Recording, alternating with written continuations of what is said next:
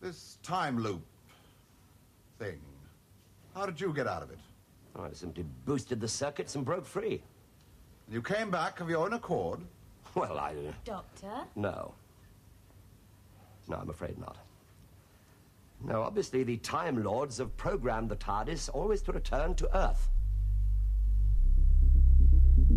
It seems that I'm some kind of a galactic yo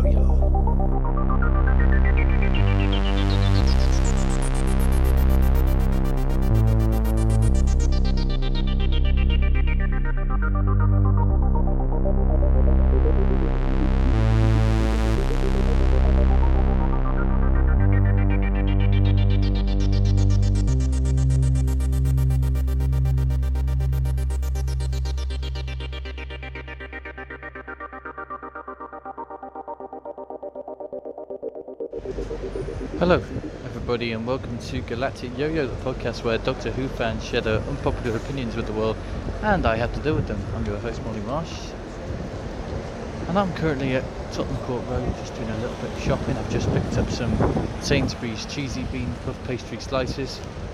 They're a delic- delicacy I enjoy a lot, um, and a Coca-Cola, of course. I'm just going to head home now, I think. Um, but last night, uh, I recorded a conversation over the phone uh, with Chris Chapman, who is a director, producer, documentarian, um, who has uh, produced and directed a whole bunch of uh, DVD extras, uh, documentaries, and such uh, for the Doctor Who DVD range uh, since way back in 2008, uh, and now um, does the same for the Blu-ray range as well. So I um, there is an emergency vehicle passing by. Oh, an unmarked police car. I like it when you see one of those. You know that the shit has hit the fan. Um, anyway, yes, so I, I, I got talking to Chris about his work on the DVD range and now the Blu-ray range. Had a little chat with him about his life as a Doctor Who fan as well. Um, and then we got into a little un- unpopular opinion conversation about story length and pacing in Doctor Who, which is something I've talked about a little bit on the show before, but it was nice to actually dissect it. Our conversation gets totally derailed by all sorts of um, subjects, and we end up far from where we began, but um, that's how I like it, as you know. Um, I just want to say a big thank you actually to everybody who shared my Crystal D episode from, uh, two weeks ago. Uh, it was amazing to get uh, such a response. It's the biggest response I've had uh, for an episode of the podcast for sure. Bit of wind. Um, and it was amazing to know that so many people were listening. It, it flew up to being my most listened episode within four or five days. Um, and obviously, what Crystal had to say about her career uh, and particularly I think the treatment she's received online, I think that, that hit a nerve with a lot of people in a positive way. Um, I'm so glad that we have somebody like Crystal in our community, and you are still in our community, Crystal, whether you like it or not. Uh, I'm so glad we have somebody like Crystal um, as an example, um, of the way to behave uh, when people try and drag you down. Uh, but anyway, enough about Crystal. This week is about Chris. So without further ado, here is my conversation with documentarian, director, producer, Chris Chapman. I'm here with Chris Chapman, uh, director, producer, documentarian. Uh, how are you, Chris? Hello, Molly. Yeah, I'm I'm really good, thank you. Thank you for having me on. Uh, I'm really looking forward to having a chat. Yeah, no problem. Your um your name was given to me by Chris Allen actually a, a, a month or two ago. Um, he recommended loads of people in uh, in our conversation. I'm st- I'm yet to make my way through the whole list of people that he talked about, but um, your name popped out because you've sort of been present in my Twitter feed a while with all the stuff you've been doing on the Blu-ray box sets and Yeah. um and such. Sure, I, gu- I guess let's talk about that first of all, um, since it's so current. Um, how did you get involved with that? Uh, what's what's your kind of role on the Blu-ray box sets? Yeah, well, it, it's quite exciting times at the moment because there's there's there's so- there's so many of them to kind of to kind of get through. I guess we're kind of are we four releases in now? I've got four. Uh, yeah, uh, four, I think. Yeah. yeah, so there are lots left uh, uh, to go. But basically, I, I it's been quite nice for me because I I uh, started making Doctor Who documentaries back in about 2008, and that was when Right, it right. was DVD range, and Dan Hall was in charge. And I, I at that time, I was directing non-broadcast stuff. I was directing kind of uh, corporate things and uh, thing, things for universities and so on uh, Mm. for a company up in the northeast called Dean Films. And we were doing quite, trying to be quite experimental and quite fun. So we'd get given a, a brief from a local education company to do something anti-bullying for, to be seen in schools, and I would write a whole drama about a school where conker fighting has been banned and it's gone underground, and the, and, and and and and they've they've got this kind of conker club in the basement, which you know was just an excuse to spoof a lot of movies that, that we liked, uh, and it became a kind of powerball for kind of for uh, for bullying and kind of geeks fighting back, and we would make that kind of weird, quirky non-broadcast. And at the time, I sent that to Dan Hall, that film, and he really liked it. And I said, "Well, I love Doctor Who." And I'm making films for clients. Why can't you be my client? Why can't I make Doctor Who things? Um, and he said yes. And basically, that led to about five or six, five years, I think, of us, of, of me directing through Dean Films uh, documentaries for the DVD range, and we kind of started off being pretty, pretty. I don't know if I can swear, but pretty shit at the beginning. Uh, we weren't Mhm, very, mhm. and, and so we did uh, the first couple we did. We did one called Time Zones for the War Games DVD, which was about historical context of where the time of of of where the Doctor and friends kind of travel in time in that one, and we did one about the the links between the deadly assassin and the Manchurian candidate, which there aren't that many links, but we tried to make a whole documentary about the links. And it took about four docs to get good, and we did a good one called Team Erato on Creature from the Pit, and then we did a big one, a mini series called Who Peter about the links between Doctor Who and Blue Peter. And really, by that point, we'd figured out what we were doing. I, I'd certainly figured out what I was doing, and uh, and then it just became a lot of fun. Really, we did a documentary called Looking for Peter on the Sensorites, where I worked with Toby Hadoke, and then Toby and I worked together again on Living with Levene and Hadoke versus Havoc. And at that Uh-huh. point, the DVD range ended, and we thought, oh bugger, we've kind of we've just hit our form in terms of being a bit more adventurous about the scale of these things, the ambition of these things, and the, the range is over. So I went off and I made uh, programs for telly, for CBBC, for BBC One and Channel Four, kind of more presenter-led or observational stuff. And then Russell Minton and I worked together on the the Doctor Who the 50th anniversary of the After Party. Uh, I, I worked on I did all I did a lot of the VTs, a lot of the pre-recorded films on the After Party, which I will defend as being really good uh, in, in in the midst of all the the crazy of the After Party. The mayhem, sure, yeah. And then and then when Russell was made exec, Russell kind of basically fought for this Blu-ray collection to happen, and without mm-hmm. Russell's passion, it, it would not have happened. You know, the right people wouldn't have been convinced to do it. And when he got the green light to to re-release everything, and not just to re-release it, but to to give it a, a complete new lick of paint in terms of extras as well, Russell came back to me and said he'd like me to come back. And that, Well, yeah, because Yeah. it, it would have been easy just to pretty much put all the DVDs out again as Blu-rays, wouldn't it? With the same packaging and the same Uh, special features and everything, just on a Blu-ray. That would have been the the sort of natural thing to do, I suppose. I think that would have been the automatic BBC approach. Would have been to say, mm. well, we've already got these, so what we really want is just box sets, isn't it? You know, just to put those together, maybe stick them on Blu-ray to save space, you know, and Yeah, put yeah. more into a, a two-disc set becomes a one-disc disc set. But do we have to bother? And and I think it's people like Russell saying, d- judging the fan base correctly, actually, and saying, I think people have bought this a few times over their lifespans, you know Yeah, them to buy it again, so it needs to be special again. You know, it needs to be special. And I think it's great that people seem really excited about them at the moment. And Russell pushes for these trailers to get made to kind of announce the releases, and we, we don't need to do that. But I think it it creates a real buzz that people seem to be feeling really positive. It seems like the collections are a really positive bit of Doctor Who fandom at the moment, which is lovely. definitely, definitely. I I find it so exciting watching all of. I mean, the latest one that that Ben Cook made of the for the um season ten collection. That Yeah. trailer was extraordinary. I thought it was uh, it was so uh, uh, inventive. Um, but also the uh, the Trial of a Time Lord one that that um uh, they just did for uh, with Colin Baker in the courtroom and everything. I thought that was so funny. Yeah, and Chris Um, Allen's in that as well, isn't he? I mean, Chris yes, he is. He has a cameo in that. Chris Chris Allen. Yeah. He's uh, the Valeyard in it, sort of, kind of. Yeah. But yeah, no, I, I- think I think it's great, and I think it's it's allowing people to maybe reappraise those seasons. And Sure. I was worried when we announced season 24 so early that people might be a bit sniffy about it because it's. Do you mean season twenty three? Oh, sorry, yeah, that, that's not a Freudian slip. That's just genuine. when we announced season 23, uh, I thought people might be a bit sniffy and might because it's a you know it's a bit of a divisive, Mm. marmitey kind of series. I love it because I it was the first memory I ever had of watching Doctor Who, so I'm Sure. a bit.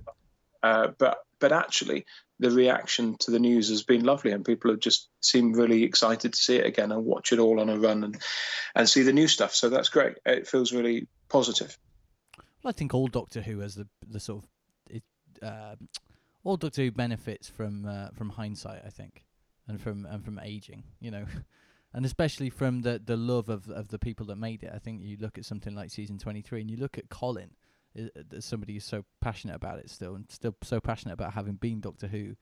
Uh, I think that's the kind of thing that that keeps the fans excited about uh, seasons that are maybe not the most popular. Definitely. Um, I think you're right as well. I think that there's so much pressure because Doctor Who fandom historically is such a paranoid beast and is so worried about cancellation and how's the show doing and how are the ratings and does my mum like it and all that. that there's so much pressure on new Doctor Who, on on on the Doctor Who of this year that you're watching now being the best thing ever. And actually, when you're kind of 10 years, 20 years down the line, it doesn't have that pressure to be mhm. raised in the ratings or or whatever because you know it survived and you know it was okay so you can hopefully just enjoy it for what it is i hope Definitely, definitely. Am I right in thinking that the the Blu-ray uh, collections all have the existing special features and the DVDs on them as well? yes yes Yeah, absolutely Yeah. The, the aim is very much you, that you can throw away your dvds which or in my case actually i i recently gave my my uh, the dvds of the box set so far to uh to a young fan uh i've forgotten her surname but there's a wonderful artist called sophie on twitter who's quite Mm. who's quite prominent and who who's just discovering uh the the old series really so i kind of handed on the dvds uh, you know uh, as opposed to throwing them away but i think i think our our aim is that you can that you don't need to keep your DVDs. You know, we're not expecting you to have everything up on the shelf. So the intention is to port everything over, and in many cases put them onto more suitable places. Like I was saying to Russell Minton recently that I, I did a Christopher Barry documentary, uh, which is Creature from the Pit, but we filmed it in Aldbourne because that felt like the most nicest location for Chris to talk about his career. And actually, I, I said to Russell, look, look, when we get around to season eight, you should you should maybe think about moving that documentary onto the Demons because it will feel far more at home there than it did on Creature from the Pit. You know, so we're trying to be a bit more strategic. Uh, but hopefully everything will, will kind of port over. I, I don't know. There, there might be one or two things that due to copyright or whatever, in theory, that we can't. But I think the intention is to try and port everything over so you have a definitive collection. Yeah, that's so great because again, it would have been so easy not to do that. You know, Yeah, it would have exactly. been so easy just to put out the new extras and forget about the stuff that was on the uh, the DVDs, and then fans who want all that stuff have got to keep all their DVDs somewhere. And I think one of the things about this Blu-ray range, to me, it's it really seems like the people behind it uh, know what fans are like and know know what fan, what makes fans tick and what they'll do. You know. Um, Yeah. Yeah, I think I think so, and I I, I think that uh, I think we just want it to be.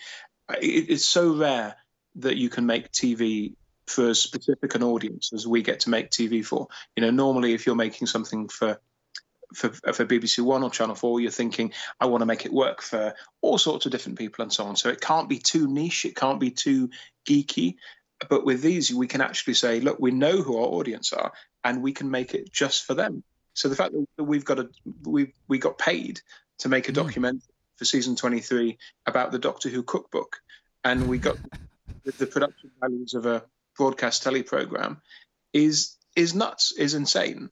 Uh, but I love that that's possible. I love that that you know the the, uh, the freedom of that being possible is kind of mad and lovely, uh, and we want to keep that freedom. I think going through the whole thing that that it is very much made yeah. for us, for you, for us, for all of us.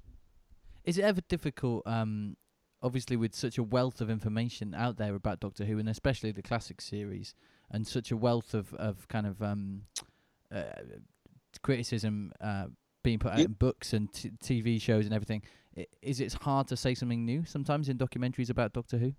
I think I think you always need to be aware of that. Absolutely, and you don't want to repeat yourself or other people if you can help it. I think Mhm. it's we really try and do is to look at what was on the DVD or what were on the DVDs for that particular series and think, well, has that been done? Okay, well, if that's been done, what else can we do?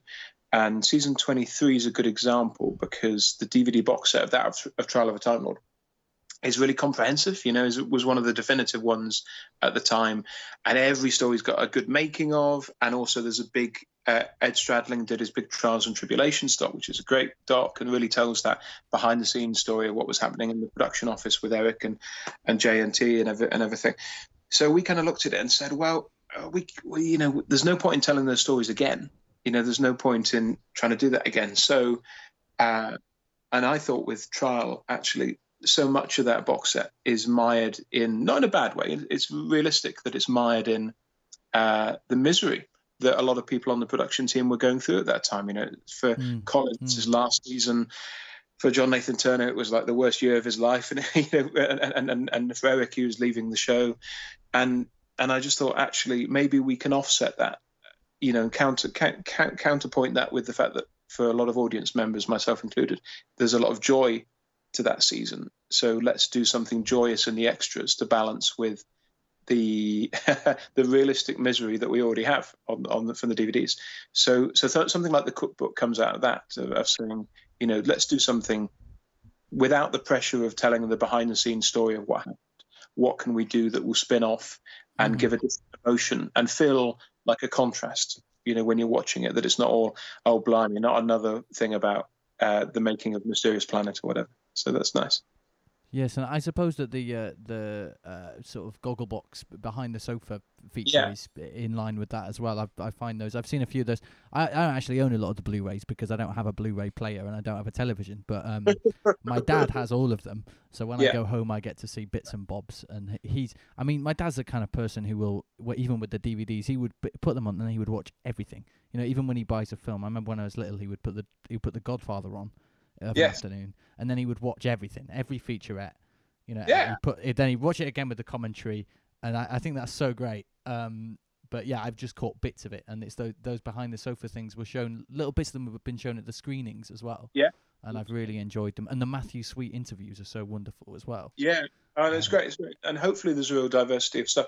And it's interesting you Yeah. mentioned these like The Godfather, because the, the the shame, the real shame is that industry wide, you know, that that idea of DVD extras, Blu-ray extras, is mostly kind of dwindling and dying. You know, and those kind of heady Mm. days of the early naughty of the late nineties, early well, kind of ninety nine to I guess kind of two thousand five or so, where DVD massive and you'd get the Lord of the Rings extended edition, and it would have like 15 hours of stuff on it, and so on. Yeah, ludicrous amount. Uh, it- it's amazing, and I- and I would gobble that up. And unfortunately, now I think um, certainly American studios have decided that people don't really like DVD extras. So when you watch a movie now, unless the filmmakers are really into that idea, like an Edgar Wright kind of figure, where they Mm. want to give extra stuff, Yeah. then it won't, won't happen. So we're quite lucky as well that Doctor Who fans are still are still very loud about wanting that kind of extra insight and information. But it's not is not It's it's a real shame that we seem to be losing that. I, I mean, just one example, I suppose, is that um, the the the series one to four New Who box sets have commentaries for every single um episode, of- whether with cast or crew or whatever. And then when you get to series five, which is sort of released around 2010, 2011, there is commentaries for like a third of the stories, and then Yeah. the commentaries start to disappear as the as the releases go on. And I think it's such a shame, you know. It's something so simple as a commentary. It's just like, as simple as recording this, just putting a, ri- a mic in a room and Yeah, Um, yeah, and and, and, and it's I can only imagine it's hard for those guys because making the show is so hard, and then Yeah, of saying, course, on of top course. of that we want you to do extra stuff. But it, it's amazing that Russell and the team managed to put so much into those DVDs, in, in, in into the first four or five box sets.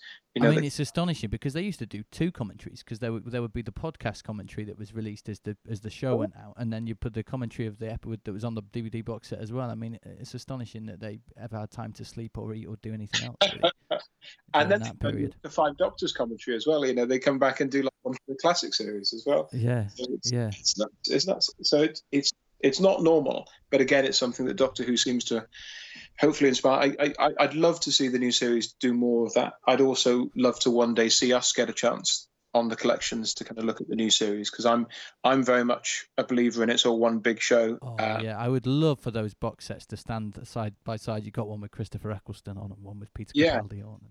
I'd That'd love be I'd- amazing. I'd, I'd love it. And and the the big question, I guess, would be whether we're far enough away to be a little bit more candid about things. I'm sure we, we'd be more candid than Confidential had to be. Uh, yeah, yeah. but I guess it's just kind of judging judging the right balance on that. But I think the nice thing about the collection, the way I would pitch it, is that it comes from such a place of love that you're never looking to string something up or, or find a scandal. You're kind of you you you want to understand it better. You do that with absolute affection for how it's been Yeah, made and why it's Definitely. definitely. So yeah, you're not you're not trying to provoke any uh you know you're you're not yeah you're not trying to provoke any controversy at all um No, you're not trying to ruin anybody's life or, or Yeah. anything like that. You know, you're not trying to do anything like that. And and and and I hope. I mean, we've got plenty of of of, of the original run to get on with, so we're not in any rush. But I'd I'd love us to do that one day. And I think I think the genuine truth is that is that we don't know yet. Uh, but I think everybody involved would love to do that. Great. Should we move on to you then? Should we talk about how you got into doctor who and and uh, sort of the genesis of of you being a doctor who fan how that all happened? Yeah. Well, I, I guess I'm I'm kind of an in betweener, probably. I guess if you've got your I love I love to talk to an in betweener I'm an in- no, I definitely am uh, because uh, I my first memory of Doctor Who uh, is in 1986 when I have very vague childhood memories of watching bits of Trial of a Time Lord. So I don't Right. remember being. I don't remember. Uh, I just remember bits from it. So I always would say that I remembered the Doctor and Peri walking through a rainy, fo- like a, a, a, a, a rainy forest, and then going downstairs into a London underground, and then Peri's there and she's bald, and the Doctor shoots her in the head, and, and so somehow I've combined memories of Mysterious Planet and Mind Warp into one thing, uh, Mhm. and I also really remembered a couple of the cliffhangers from Vervoids, like particularly the lady with the half Vervoid face from episode two. I really remembered, but I wasn't watching it as a fan. I think I just, you know, I just absorbed it as a as a a five year old, really, at that Mhm. as a four or five year old. Uh, at that age, then- it's always images. It's always images that Yeah. children take in, and, and what something Doctor Who is so good at is is presenting us with terrifying and strange and wonderful imagery. Uh, little things like the bald Peri and and that half vervoid face you described. Those are the kind thing, kinds of things that stuck in your mind, and you know. Yeah. Uh, you don't you you're not remembering the the courtroom scenes, for example. No, no, I, I, I, no, you're right. I have no memories of the Valeyard or the Knackers Yard or anything like that. I don't remember any of that stuff. And and you're right. It, I mean, I always had from the very beginning a real love for cliffhangers, and I Mm. always think cliffhangers are the great unsung hero of Doctor Who. Are the thing that that when we don't have cliffhangers, I get a bit sad. Well, we don't get them so much anymore, do we? With the, No. I mean, especially now that we don't tend to even see two-parters anymore. Um, No. It means that we've And kind of lost the cliffhanger a bit. and I kind of get the whole single parter thing, but it, I, part of me does really miss cliffhangers, and and and and it was uh, weirdly enough, I have no memories from season twenty four, uh, and then uh, really profound memories of watching Remembrance of the Daleks and loving it. Like Remembrance was the thing that kind of made me a fan, really, Mhm. and I would have been uh, seven years old, and everybody says the show was dead by that point, but we went into school and we played it. You know, we were in the playground and somebody was pretending to be Ace and had a fake baseball bat and was bashing somebody who was pretending to be a Dalek and somebody to be the Doctor, and we were acting out uh, Ben Aaronovitch's script, and and and so that whole era of, of Doctor Who, kind of the, the McCoy era, when it was getting trounced by Corrie every week, uh, was from Mm. my point of view, I thought it was the biggest show on telly because nobody had, had told me otherwise. You know, nobody had said, Yeah. oh, it's show in, in in bad health. I just thought it was great. I thought it was wonderful. Well, it's no surprise that Remembrance of the Daleks had that impact on you. And it's funny because it's one of those stories where you can imagine that if there was the right higher up at the BBC watching that story in Yeah. a, across those four weeks, then you know who knows what would have happened. You know, versus somebody watching Warriors of the Deep and thinking, "Well, this show's no good." It, I don't. think- I, yeah, I think you're right. I don't, I don't think they were watching by by by by No. '88. I don't think But they if were. they, if they had been watching Remembrance of the Daleks, that is the kind of story that would that would really open. So as it did you, as it opened a child's eyes, I think it was actually. It's one of those stories that adults watch and go, "Oh wow, maybe this isn't so bad after all." Because it's got everything. It's got special effects. It's got the scene in the cafe with the doctor doing some good acting. It's got a great story. It's got Daleks. It's just yeah, it's got it's got everything. I thought it was I thought it was wonderful, and I had really fond memories then of Silver Nemesis and and kind of the catapulting the Cybermen with coins and and the the clowns being really scary and greatest show, and Yeah. then and then the next year I I kind of watched Survival and I and I loved Survival and the episode two cliffhanger to Survival when Ace when the Doctor realizes he's gonna have to wait for one of his friends to turn to be turned into an alien in order to take advantage of that and survive and get back to Earth. And then his best friend in the world, then Ace turns around and she's been converted. I Mm. just thought was the scare that gave me nightmares for weeks. Where I found it really, really profoundly that the knowledge that he was then going to have to use her, you know, in Mm. order to despite something awful happening to her. And then and I missed episode three. Uh, we were off doing a family thing and I missed it and I, we couldn't tape it. No, And then- you missed the last ever one. I missed it, and then it didn't come back, and I, I was waiting for the series, and I didn't get the magazine or anything, but I just didn't know. I was like, Oh, oh, okay, so when's when's it back? When's it back? No, because they wasn't. never announced anything officially. No, they just said the it was on like. did they? They just sort of let it, yeah, let it go quietly. It's having a nice rest. It's having a sit down, and it'll be Yeah. back, and it, and it was wasn't having back. to sit down for 16 years. 16 Ah, years. so- It briefly got up in 1996 and it sat back down again for the next uh, nine years. Yeah, yeah, yeah. Cool. So, so, so, so, so I became very much a diet, a proper, proper fan. If, if there was thing in the '90s when BBC Two did a whole load of repeats in about '92, '93, and I watched my first. They, they showed the Time Meddler, so I saw Hartnell, and then the Mind Mm. Robber, Troughton and the Sea Devils, and the Demons for Pertwee. So that was my first exposure to all of them. And then I started buying the videos, and then was the most excited person in the world for when the Paul McGann movie came out, and I kept all the cuttings from the Radio Times and newspapers and I watched it and then watched it immediately again on the. I refused to buy it on the video the week before. I was Mm. watching it live or not at all, and then and then that didn't come back. And I was waiting for that to come back, and it didn't come back. Uh, and then I, I suppose back then there wasn't the, that immediate access to information like that. Nowadays you just Google Doctor Who axed and then you would find some article on Digital Spy about it. But back then you couldn't. That that information wasn't so quickly at your fingertips. I suppose. It was just silence, and Yeah. you, yeah. you, I for Doctor Who magazine to tell me. So I'd have to wait a month, and then I'd pick it up, and they'd be like, "No news as yet," and then I'd have to wait another month to know Mm. if there'd been any news that time. And and I think then. painful. I kind of I, I went to uni and kind of as many people did I kind of drifted away from it a bit until it came until the news came in like 2003 4 that it was coming back and then I was just so happy you know and I, I revisited a lot of the old ones around that time in the run up to that and, and I loved the new series and I completely fell in love with it all over again uh, and was a very happy man so finally it came back at that point One day it shall come back, and it did. Cool. Uh, should we crack on with unpopular opinions then, Chris? yeah sure sure we can do that can do that Great. So What- the first thing you wanted to talk about was about story length. Like, put it in your own words for me. Yeah. Oh, okay. So this is an interesting thing that I think is a def- really defining aspect of Doctor Who fandom that really gets on my nerves a bit. and I love, I love, I love Doctor, Who, and I'm and I'm guilty of these things as well. Uh, I think that Doctor Who fans have an obsession with size and with Mm. and quantity, uh, and uh, I don't know if if if if if it's this idea of, of of being bigger on the inside that we want everything to be as big as the TARDIS. Uh, but I but but for me this goes for lots of different things in Doctor Who. When actually I would much rather sometimes something was smaller and better than just Mm. bigger and longer for the sake of being bigger and longer. And I'm aware of the innuendo uh, that I'm talking about now. I feel like this about songs I feel Yeah. like songs have got too long. You listen to songs from the '60s and '70s, and they're and they're two two minutes long, and that's that's enough for me. Two Yeah. verses and, and a chor- and a couple of choruses, fine. Nowadays they tend to be four minutes long. It's too long. Absolutely. So a good example of this came to me on Twitter the other day that we're I'm producing a, a feature length Doctor Who doc at the moment for an upcoming Right. set.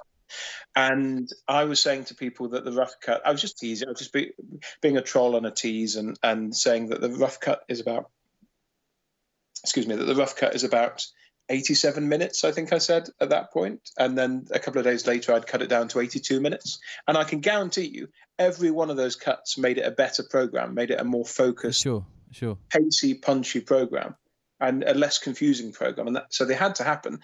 Uh, but the immediate response was, "Oh, don't don't make it shorter. Can't you put more in? Can't you give us the un- can't you give us the other?" And and it really struck me that it's a defining characteristic. That, and I think it goes back to that paranoia that Doctor Who fans have that something it's going to be taken away from them somehow. It's Uh-huh, been uh-huh. cancelled.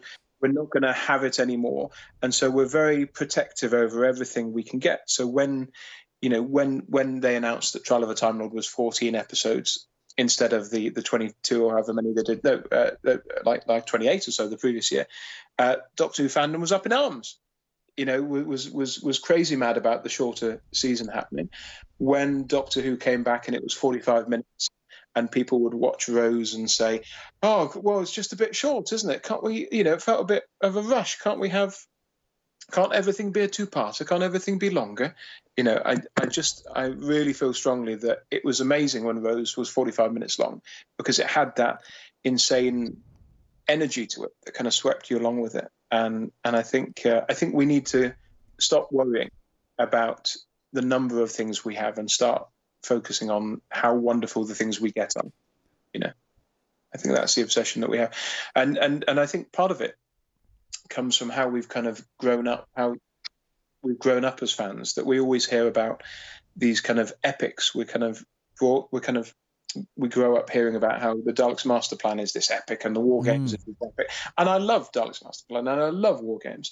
But Daleks Master Plan would be a much better. Like if Daleks Master Plan was eight episodes long, they would be the best eight episodes of Doctor Who. If well, the War Games was six episodes long, it would be like one of the you know the in the top five of stories ever. And and you can't escape the padding of those. And I you know I, I'm You, you can't. I've said on this show a lot of times that that I believe there are only two stories that I've seen in Doctor Who, in the whole of Doctor Who, that that warrant their six parts, Hmm. and they're the Enemy of the World and Power of the Daleks. And no other story that I've seen, and there are lots of other six-part stories, and they could all be whittled down to four, in my opinion. There's no need for any other story to have six parts. Yeah, I think I think the only other ones that stand up for me are I certainly mm, I have such a soft spot for things like Inferno, and and, and I, I would it would pain me to cut Inferno down, and things like Seeds of Doom, and and, and Is that kind of your own sentimentality, though? Do you, are you able to admit that if you were if you were to cut them down, they would they would maybe be a bit pacier and a bit better? uh, I, Inferno Inferno does drag in places. There's a lot of mucking about with the scientist in that in that lab. I, I, I Uh, the thing is, if you had to cut Inferno by an episode, you definitely could. You know, if you if you it was a- if you know if, if it was a writing challenge, then you definitely could. Inferno kind of gets away with it for me because it invents the parallel universe storyline to to make it to, to seven episodes. yeah, And I mean that's what Enemy of the World does as well. Is that it kind of it kind of ve- it does the Steven Moffat thing of of veering off in another direction halfway through, and I think that's the only real way that you can really get away with th- such a long story. I mean, the War Games, I suppose, does a similar thing. Yeah, I, I Um, I thought it was yeah. really interesting with Enemy uh, when it came back. That I think you're right. I think because Enemy is so schizophrenic and mad, and every episode is different. A bit like I really enjoy the Keys of Marinus. It might not be the best thing ever, but at least every episode is, gives you something different. And when Enemy came back alongside Web, I thought that Web. I, I mean, Web is amazingly directed. It looks beautiful. It's got a great cast. It's got a great story setup. Mm. I think I think Web kind of really loses its way, like script wise. I think that it, it starts to ramble and repeat itself, and it's a script problem. But again, if Web was four episodes long, they would be the best four episodes, you know, of that era. And it was, and so I, I think it's always that frustration. And I think we're, we're brought up to believe that kind of bigger is better. That that something being twelve episodes long or thirteen, you know, with Mission to the Unknown, that that automatically makes it great. And I just listened, thinking, oh, I just wish this was. I wish the writer had been allowed to deliver something a bit shorter, you know. So. Yeah. Do you think there's sometimes a sort of snobbishness in in fan circles about pace and about uh, the, the, the I think I feel like there's an idea that if you um, prefer the way New Who th- does things with the 45 minute episodes, then you are, are, are sort of impatient and uh, unable to hack the the slow pace of, of classic Doctor Who. I, and um, yeah, it's like I, I am able to hack the slow pace. I just don't always think it's the right choice for a, for a story. I don't know. I, well, I think the really, the really awful, there was an awful thing. I mean, and I know that you interviewed Crystal recently, and yes, I, yeah, Crystal who had made some kind of throwaway quote about watching Doctor Who on one. Yeah, so this this was in the Time Team article where she she Yeah. talked about yeah watching it at 1.5 uh, speed, and it's never been it's never been forgotten by some Doctor Who fans. Yeah. No, and, and I thought that was so cruel, you know, that people would really latch onto that as because it became something to bash new fans with. And there's nothing wrong with any fan of any age thinking that seven parter would be a better five parter. There's no problem with anybody having that critical resource to say, this is Yeah. pat- I recognize this bit as It- repetitive. Yeah, it's just like admit the mutants is boring. You know, it's all right. You're allowed to find the mutants boring. you know, I mean, we're we're, we're allowed to find to all find it a different thing, you know, and and, yeah, and. And that's when fandom gets really frustrating is when we all have to feel a certain way and we don't. But but I think I think uh, it's it's always it's always frustrating me really that we can't be more embracing of something being short and sweet. And I think it's lovely when the show starts to realise as it goes on, you know, and it's kind of Hinchcliffe really who realizes let's do a six-parter at the end of the season. Let's do uh, a Talons or Seeds of Doom as a finale, but four-parter is going to suit us much better. And then JNT going to it goes just works better structurally, really. Yeah, com- yeah, completely. And and J- JNT, you know, brings back the two-parter, invests more in the three-parter. Those are all good shapes for Doctor Who. It, you know, if if Silver Nemesis was 12 parts long, it would not make it any better. You know, it would not it would not improve the experience of watching Silver No. Nemesis. And, and so when Doctor Who came back and was 45 minutes, and you get something like The Unquiet Dead, where the cli the episode one cliffhanger is kind of famously at, at the end of the of the of the pre-titles, Yeah, you think, well, this is great. We can get on with the fun stuff. You know, we can we can get straight into it. it's a uh, much more efficient way of telling that story. I think with something like Yeah. the, the Unquiet Dead. That's it. Um, if, if your story benefits, then play it long. You know, if, Yeah. if, if that's a good thing for the story, it should be that length, but it shouldn't have to be that length. It shouldn't. It shouldn't be forced into that length. It's not. And uh, you know, we, we, we were so used to getting those massive, colossal series in the '60s of kind of forty odd episodes. But if if it had been shorter, Pat Troughton might have stayed for a fourth season. You know, we might not have broken him and worn him out to such an Mm. extent that he didn't Mm. want to come back for a fourth season. So, uh, you know, I resent it for losing us, Pat. You know, on that level. Uh, but uh, but but no, it's weird. When when the new series did get more two parters, I don't know if they always worked. You know, when when we was it season season nine, isn't it? That yeah, like se- yeah, series nine with the, that has the series of two parters, uh, but besides one or two episodes. Yeah, and I don't know if that was, you know, there's some good stuff in that series, but I, I don't know if the two-parter thing helped. you know, particularly, I, I think that the, there have been great two-parters since it came back, but I don't think making them two parts long automatically makes them better. I think they're just as just as fallible as as a one-parter, really. So it's, no, well, well, the best the best two parters in New Who uh, take the story somewhere completely different in, in part two, and it's it, Yes. it's something Moffat invented really, but uh, the Davies did it a bit, but the the, the two parters that don't work are the ones that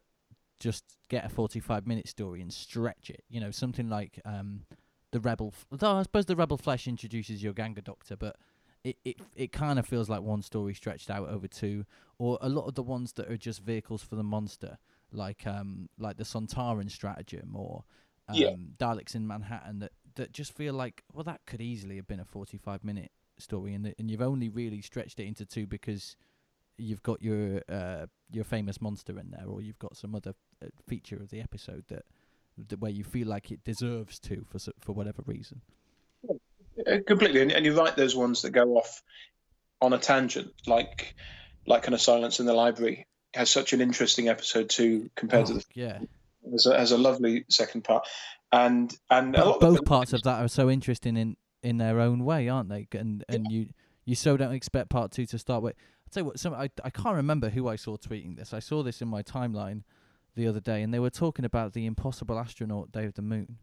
Yeah. And uh, they were talking about the the cliffhanger to that, and they said that the the opening of Day of the Moon yeah yeah uh, was was like the worst resolution to a cliffhanger ever because they, because it's three months later, and I Yeah. just looked at it and I thought I could I've never disagreed with a sta- statement more than that. I think that's such a brilliant way of resolving a cliffhanger because Yeah. a, a lot of cliffhangers in in classic Who because you're having to have a cliffhanger every week, they're often sort of cop out or or uh, fake out resolutions. Whereas what you can do in, in a story like Day of the Moon is you can is you can totally subvert what your audience is expecting. If you and you say three months later, that's the that is the last thing the audience expect when they tune in after the cliffhanger at the end of the first part. I don't know what what, what No, no, I, I, I, think I think you're right in that case. I think I think it makes it bigger as well. It kind of Yeah. makes the story on you know the idea that, that they've that they've actually slept since the story began. Mm, You know that it mm. hasn't all happened in one day, and they've had to eat and sleep and and travel, and it it, it it makes it bigger. And I don't see how that's different to like an Avengers Endgame when they go five years later at the beginning, and the whole yeah, audience yeah, with kind of gasped. You know, at the at the audacity of. I think it's the same gag, but Moffat got there first. You know, it's it's a yeah. Well, actually, Davies, I suppose, got there first with um with Last of the Time Lords. When that's a year later, and that you were like, whoa, actually. that's yeah, I- that's the I- most astonishing one. I can beat this because I think Last of the Time Lords nicks it from Battlestar Galactica, doesn't it? There's a in Oh, I don't I don't know Battlestar Galactica at, at all, so you're gonna have to explain. there's a really yeah. interesting, and I think Russell has talked about this, I think, but there's a really interesting episode of that when when when when, when the goodies lose, and, and and and instead of instead of fixing it, it says kind of one year later, and everybody's completely. Uh, is is is kind of completely broken and, and and and everybody's been captured and it's horrible Right. And and it's Right. a really it's a lovely device because it just lets you kind of shift everything doesn't it the whole world changes uh, and and exactly in the, in the way that last of the time lords felt really fun and exciting to to see that i think that's Yeah, I mean, even something like Return of the Jedi, you know, where where Yeah. Empire Strikes Back, you've ended in the, the, or your good character in a state of disrepair, and then you come in. Your last place you really expect that movie to begin is at Jabba's palace. You don't expect that sort of environment. You expect to pick up where you left off, and, and you just can't. Yeah. It, it it would always be disappointing, I think, in situations like that to pick up where you left off. Um, and, and yeah, I don't know. I, I think it's absolutely right and i think w- when jodie's first season was announced and what was it it was 10 episodes wasn't it the first one Yeah, ten. How long were they? They fifty minutes or fifty-five? I think they're fifty Yeah. minutes, weren't they? Yeah, they were a bit longer, and, and everybody got really pissy about it being ten episodes. And I thought, well, if they're ten good episodes, you know, and in Yeah. reality, you know, I, you know, I like a lot of fans. Uh, you know, I, I wanted to enjoy it more than I did, and I, and I will still be on Sure. board. when it Comes back, and I want it to be great, and I will be cheering for it. Mm. But I don't blame it for being ten episodes long. I think that's perfectly reasonable, and we shouldn't be getting angry and entitled about the fact that we've lost, in inverted commas, you know, three episodes. I ju- I just think it's us being really weird, and we need to chill out Thirteen episodes was always a lot of episodes, especially with the the kind of budget that Doctor Who needs to have. I mean, a lot of a lot of series just have six. Mm. It was it was always a lot. I don't think we were uh, ever able to expect that forever. No, and I think I think I like everybody. I'd love to see the show continue, uh, but I think we should all feel a bit more relaxed about these things these days. I think the fact the fact that it did come back and it's been great and and it continues to be a, a big massive show. You know, I think I think we should we just we've earned the right to relax a bit and to chill out about it and not to get so so funny about things like am I getting enough episodes? Are they long enough? Yeah. is the season exactly when I want it every year that I want it. I just think we we need to learn to relax a bit more. Yeah, and like things just do come back now. Do you know what I mean? E- even if they did decide to give Doctor Who a rest, it, it, it would come back because you can see from s- even from the, the, the commercial demand of something like the Blu-ray collection, there, Mm. there's an audience for, for the show, and it it's not really going to go anywhere for any extended period of time because nothing does anymore. Uh, everything gets a reboot or a revamp or a reimagining.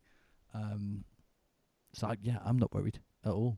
No, I, I, I, th- I think, I, I think Russell T Davies said it, didn't he? When it when it had come back and been a hit, he said, "Now it, it is the show that comes back." You know, it's like Sherlock Holmes or Tarzan or James. Definitely. That it will always come back, and I and I think that I think he's right, and I think that's such a for a fan like me, like a lot of fans, but for a fan like me who was who who who just as I was falling in love with the show, it was cancelled, and when I fell in love with it again in '96, it didn't come back. You know, I can relax now because it will come back. It will it will keep coming back, and it will be for the best of the show. If it ever takes a break again, I'm sure it'll be it'll be something that makes it better when it does come back. Because I, I I'd love to have thought that a continuing Doctor Who through the 90s would have led to something as good as the show was in 2005, but I don't know if it would have. I think we could have ended up like Bugs or Crime Traveller along the way, and I just I just think the gap benefited the show and made it a better show. Yeah, I mean, I think that Doctor, I don't know, Doctor Who may have survi- survived through the nineties, but I don't, I don't know if it would have been the show that I love. You know, it, I think it would have become more of a cult thing, um, which is not necessarily the Doctor Who that I always enjoy. And then, uh, let me just. The the nineties were obsessed with that idea of cult. You know, the, the, at, at that point, Doctor Who stopped being a science fiction program; it became a cult program, and it's like the most damaging tag you can have because it means small, doesn't it? It Mm, means mm. It, it literally, yeah, by definition, means that only a select few uh, are interested in it. yeah. And Doctor Who's at its best when it's there for as many people as it can be. You know, when it's there for the broadest audience that it can. I think as soon as we start to go more niche, I know this is contradicting what I've said about the, the purpose of the Blu-rays, but the show itself should be for everybody. Definitely. But that, but that's the thing. It can, it can have that niche, can't it? I mean, I, I, I talked about that. I don't know whether it ended up, up in the final cut of the episode actually, but I talked about this in my interview with Crystal D, about the the everything in in um fandom has its pur- uh, everything in, not in fandom but in, in in Doctor Who has its audience and has its purpose and uh, you know the there are cer- there's a certain kind of fan that's that's whether the, the Blu-rays are appealing to them. There's a certain kind of fan that, that see the Facebook memes, and that's the and that's uh, appealing to their love of the show. There's a you know, it, it, not everything is for every kind of fan. No, and, and I think the other harmful thing is when we start to. I know I've said, used the words proper fan a couple of times, and that's a down. that's a dangerous term because you know uh, at the point when I started being being more involved as a fan in the mid '90s, if I'd met an old fan who'd seen every episode, they would have scoffed at me, you know, because I'd only Mm. seen about about 20 episodes, and it was much harder. Uh, to get hold of those episodes because they weren't, you know, I, I, I, it would depend on my on my pocket money to be able to buy VHS, and they weren't on telly anywhere that I could get them. Uh, and, and it would have been so easy f- for me at that stage to be seen as not a proper fan. But I think we have to acknowledge, I think we need to be encouraging and embracing to that and just saying look, it's great if you like this show. You know, we get, that's what we always wanted, isn't it? That's what we, when it was cancelled, that's what we wanted people to like it. And now they, and, and they do, you know, and, and, and maybe, you know, there's a high around the Tennant era of when the show was uh, just a, a genuinely a cultural phenomenon at that time, like Mm. Dalek Mania was in the '60s or, or early Tom Baker. You know, it was just massive. Um, yeah, well, I think Tennant is the is the Tom Baker of of New Who, Yeah. without a doubt. He's, he's the Doctor. If you ask a, a a random person in the street to name an actor who's played the Doctor, they'll go for. If they're y- a younger person, they'll go for David Tennant. If they're an older person, they'll go for Tom Baker. yeah, Um, definitely. I think. Yeah. and I think that's great. I think that's wonderful that that you that you can see the gen- you can see the generations in that. You know, you can see the different Mm. experiences. And and and I was a hu- huge Tennant fan. I remember watching Tooth and Claw when it went out, and that and and having not quite hundred percent been entirely on board with him up until that. Right. Right. I remember thinking that he didn't just didn't get a chance in Christmas Invasion because it's more about Rose and everything. And then in Well, that's the genius of Christmas Invasion, though, really, isn't it? That's the. Yeah, it would, it's really interesting to give it a different perspective, but you don't get to know what he's going to be like. And then he's No. possessed, he's possessed or controlled in New Earth, and then it was that it's that scene in the library in Tooth and Claw when he's like, "Oh my head, my head! Oh, it's so full of stuff." And and and I, I remember thinking that, that you are absolutely the Doctor, and that Mm. well, long may you reign And that. You know, he was fantastic.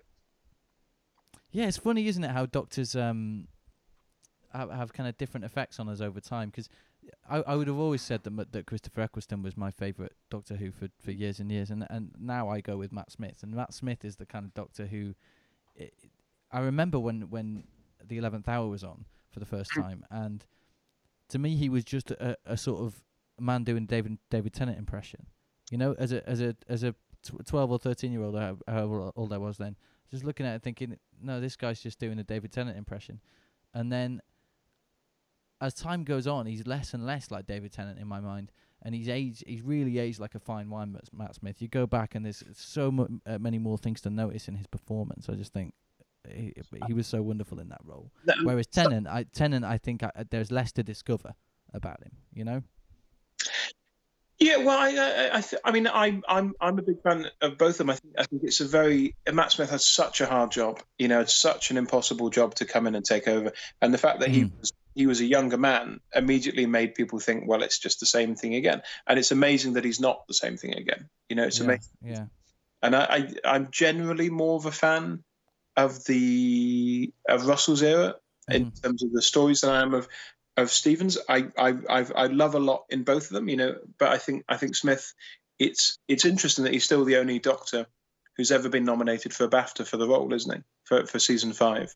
There's never Oh, I, yeah, I wasn't aware of that fact, actually. Yeah, he's the only one, and it was only his first season. But but that's I think says something about the fact that it was a proper, it was a full performance that he brought to bear in season five, and in a very challenging situation. So you've got to admire that that he It's did so, that. so brilliant. Amazing. I mean, Cap- Capaldi took even longer for me, to be fair. Like, Yeah. at the time, I remember thinking, I'm not sure about him. Like, I'd really enjoyed him in the thick of it, and I, j- I couldn't get used to him in Doctor Who, and I wasn't sure about the direction of the character. And as time goes on, I like Capaldi. My, I remember about about two years ago, I made a list of like my, you know, my ranking of the Doctor Who's, and Capaldi was at about number seven or something. He was really quite low on the list. And as time goes on, I watch his episodes again, and I just and again, it's like it's like Matt. There's just more and more. So I'm I'm hoping that's what's going to happen to me with Whittaker. Like I've still got my hopes out that I can uh, I'm gonna in three or four years time be able to go back and watch some of Whittaker's stuff and and there'll be layers of, of things to notice that I didn't notice the first time. Let's hope so. I think I think again, it's it's removing that pressure of it being the, of it being the new stuff. That yeah, you're wa- you're watching her every move. You know, I remember a Woman Who Fell to Earth. I was watching every, you know, minuscule gesture that she performed because I was like, "Is that like Doctor Who? Is that like Doctor Who?" Is that? I mean, probably. And uh, I'll hold my hands up. Probably her gender played a part in that because I, I'm I was I was even more looking for the Doctor Whoishness, you know, beneath that actor, and uh, it's a lot of pressure to put on a performance, really. uh, I think it'll be really interesting next year because I, I think they've. I get the impression that they've that, that they're listening to people and that they're I hope so. Yeah. taking stock a little bit, you know. And I don't think that's a bad thing. I think I, I, I- I think I think they absolutely have the the you know they're, they're, they're allowed to do that and they and they sh- and they should do that if they want to do that. Uh, but I, th- I I can I even thought with resolution at, at New Year that that it felt like a a reaction. You know, it felt like they like like like they'd shot that slightly later and then maybe they'd thought we need to put a bit more of a rocket into this and and make it a, as exciting as we can as well as as interesting as it is in, in other ways, you know, to try and, and energize it. So, you know, I think I think it'd be fascinating when it comes back. And I don't mind there being a gap. You know, I, I really I don't want to get antsy about that kind of thing because uh, I think I think hopefully the gap will be a, a benefit to them.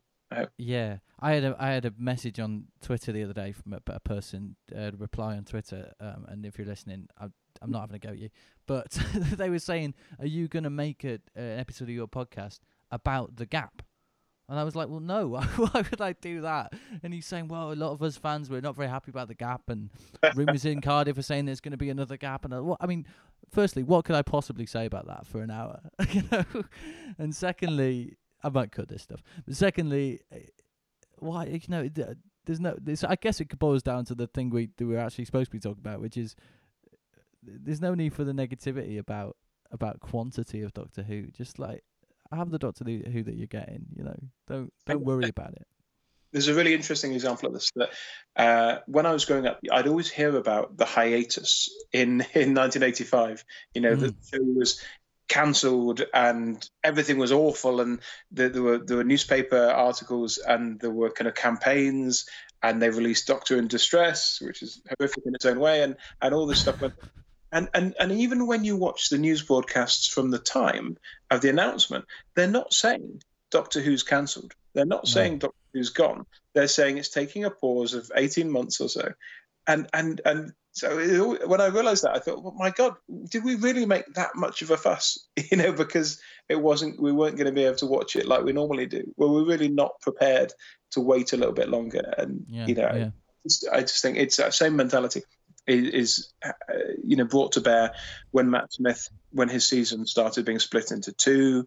People got Mhm. very annoyed, and and and with Jodie with being a gap, or with or with with David having like a season of specials, people got so funny about it, and you think it's okay. We've got if if you feel like you're missing something, go back and watch like the Aztecs, or go back and watch Carnival of Monsters or whatever, you know. And and you've got you've got you've got 55 or so years, uh, 56 yeah, it's years. literally the longest running sci-fi show ever. So you've got you've got such a uh, a, a plethora of stories to go back and watch. Yeah, get some big Um, finish. You know, read uh, read some missing adventures from the nineties. You know, th- th- Yeah. there's so much sure that we haven't experienced. You know, that, that we could do. So relax. You know, that's all. That's all I'd say. yeah. I mean, I I put out a tweet when the new season of Game of, Game of Thrones was just about to start. Now I don't watch Game of Thrones, but there's obviously a lot of um, hype just before that final season aired about how's the se- how's Game of Thrones going to end, how are they going to wrap things up, blah blah. And I put out this tweet that said something about you know imagine just knowing that your show was going to end, you know, being a Game of Thrones Thrones fan, and that show just has an ending, and there's never going to be any more Game of Thrones, and it's done, you know. And most shows are like that. Like we're we're lucky in a way, you know. Most shows have their seasons and then they're done, and everybody's fine with that, and they can watch it again in a few years and and enjoy those experiences again. But they they don't need more and more and more and more and more, and and, and we do. And I think, but part of it's because of the format of Doctor Who, where it lends itself to being a never-ending story, and I'm happy it's a never-ending story. But also, it being a never-ending story means that we can relax. We don't need to dread it ending because it's not going to end. It's always going to continue in some form. I think I think exactly. I think we had reason to be paranoid in the past, and now we don't. And you know, Mm. it, it would be so it would be so weird, wouldn't it, if, if they did actually come out and say, okay, this year it's going to end definitively. You know, and I guess the nearest we've come to is you, could have ended it after Day of the Doctor, couldn't you? You could have you could have said it's 50 years. This is a massive episode. We're going to bring all the doctors back together and all the stuff you didn't know, and then Oh, but yeah, I mean that that's the story though that makes the that makes Doctor Who infinite more than any other. I mean, I'm I'm nicking this from Elizabeth Sandifer, but she has this essay about um, Tom Baker appearing in that makes the story infinite because you know there's now a situation where there is a future incarnation of the Doctor played by Tom Baker, but that that can never happen. So by definition, Doctor Who is now infinite. You know. Yeah, yeah. Well, we have the Valeyard uh, to thank for that as well. We can kind of think, Oh, oh, yes. it has to keep going because we haven't had the Valeyard yet. Got So a Valeyard coming up, yeah. it, it must come up at some point. Michael Jayston, I'm sure, would be very happy. We've got the, the, the Nick Briggs Doctor from the '90s comic strip as well. We've got him to worry about, and the and the Merlin Doctor. I, I, I'd really love to see them do something with the Merlin Doctor. I'm amazed. I can only presume they'd need it to be to be Ben Aaronovitch to, to to do it. That's the only reason that Big Finish haven't done something with the Merlin Doctor. Yes, I suppose so. And he's a he's a busy man these days, Ben Aaronovitch, isn't he? Busy man, he's a busy man. But I, I'd love to see. And I, and I was very much of the generation. I thought Battlefield was awesome when I first saw it, and, Mm, mm. and I didn't notice that the direction's a bit patchy. But you know, but where, as a kid, I thought the ideas in this are amazing, and that and, and that should be the most important thing. I Who think. would you cast as your Merlin Doctor? Oh, oh, that's a good question. Oh, I don't know. Uh, it depends how. I, they don't really say how old Merlin is, do they? Whether it's It- kind of a young, younger Merlin or an old old fella Merlin. I know that in the novelization they say that he's ginger. Do they? Yeah. Oh, could you have? Could you have? Uh, I can never pronounce his name. Then could you have Domo Gleeson? he was the name I was going to suggest. Yeah, I think he'd be brilliant as the Doctor.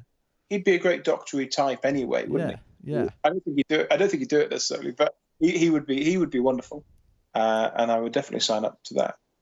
But uh, Yeah, he's the sort of actor that might do a, a bit role in. Maybe he's too big in for that now. He does a lot of Hollywood stuff, doesn't he? I think he'd do a bit wrong. I think he'd do a bit Yeah. wrong. Yeah. Uh, his dad hasn't done a Doctor Who, has he? Uh, Brendan Gleeson. Brendan Gleeson. No, he hasn't. No, but again, he's the sort of actor that would do a bit role, isn't he? I wonder if they'd be a bit like Brian Cox and Ian McKellen, that they would do a, a voice part, but they wouldn't, you know, but but they might not be bothered to come and do kind of I'm on set for six weeks kind of part. You know, they just come and do it. But then John Hurt did it, so if John Hurt does it, then anybody could do it really. Yeah, Kylie Minogue did it. Kylie Minogue did it. Yeah. See, I I still really I part of me uh, found Voyage of the Damned. This is going to uh, this is probably a bad thing but I I I'd never enjoyed a Christmas special as much as Voyage of the Damned because it kind of knew exactly what it was. It kind of thought I I'm I mean, it's paper thin, isn't it? Voyage of the Damned. paper thin, but it kind of knows you've had um, a couple of glasses of wine, you've had a big lunch, you're Mm, there with your nan, and I think I I, lo- I loved how trashy and eager to please. I think Voyage of the Damned was. So I, I've, I'm always keen to Yeah. defend it if people are a bit sniffy about it because I just think it's really fun and daft and silly, and that's Well, the Christmas specials are in two sort of camps anyway, aren't there? There's the, there's the Christmas specials like that that are totally you've had a few glasses of wine, you're you're sitting with your family, it's it's paper thin, and then there's the other ones like Time of the Doctor and uh, Twice Upon a Time, and usually the regeneration ones that Yeah. are the the more cerebral. Uh, you've got to be a fan to enjoy it, sort of ones, isn't it? I, I Yeah. don't think I'm entirely on board with the idea of Christmas episodes as regenerations. I kind of wish that Capaldi had regenerated at the end God, of Doctor So do I, and I like Twice Upon a Time. I don't think it's bad, but Yeah. I think if if he that that line about what did he say about the stars? I've, I've I'll forget the line now, but there's a line where he li- where he lies down in the forest and he says something about the. I thought there'd be stars, he says, Yeah, and that would that's be it. that would have been such a fantastic um, final line for his doctor, I think. And then it's not. And then it's not. I- Well, it's it was clearly written as his final line. I think it, Yeah. you can feel that that was the moment where where Moffat wanted Peter to regenerate. Um, I, I think it It's sounds. a shame they keep going back in the TARDIS as well. They keep making the Doctor return to the TARDIS. It feels a bit like a conveyor belt. I don't know.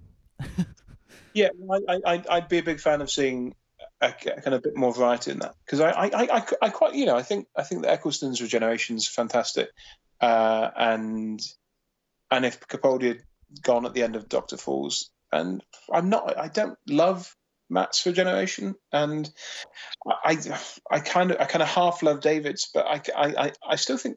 Uh, Eccleston is probably the best, the most emotional regeneration of the of the new series. Since Definitely. I mean, each each subsequent one has sort of tried to top that one because that that one sort of set the format for a new series regeneration of they do a they do a sentimental speech and then they stand up and fire comes out of their head. That, he he he his uh, his regeneration invents that format that then the, Yeah. the subsequent ones try to follow. It's great, and I remember being so excited that whole first season. But when the cliffhanger to Bad Wolf, when he completely flips it, he's like, "No, I'm, I'm coming to get you, Rose. I'm coming to get you." And Mm. I remember I rewatched that about six times that week before.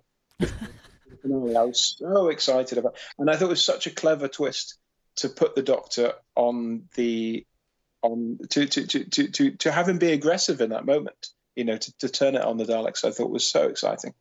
So I'm I'm, I'm a big fan of you know I'm I'm there's a lot of stuff I've liked since, but I've possibly never been more excited about Doctor Who than I was in in series one in 2005.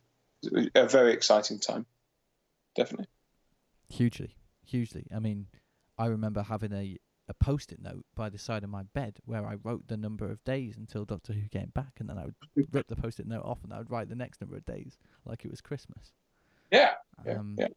And I've been Yeah. excited about Doctor Who ever since, but for a but for a slight dip in my teens when I was uh, far too interested in Woody Allen films and and introspective rock music. Um, cool. It's been lovely talking to you, Chris. Yeah, no, it's been lovely. we're good to wrap things up there, really. But Yeah. um, Fantastic. yeah, but lovely talking to you. Uh, where can people find you on Twitter?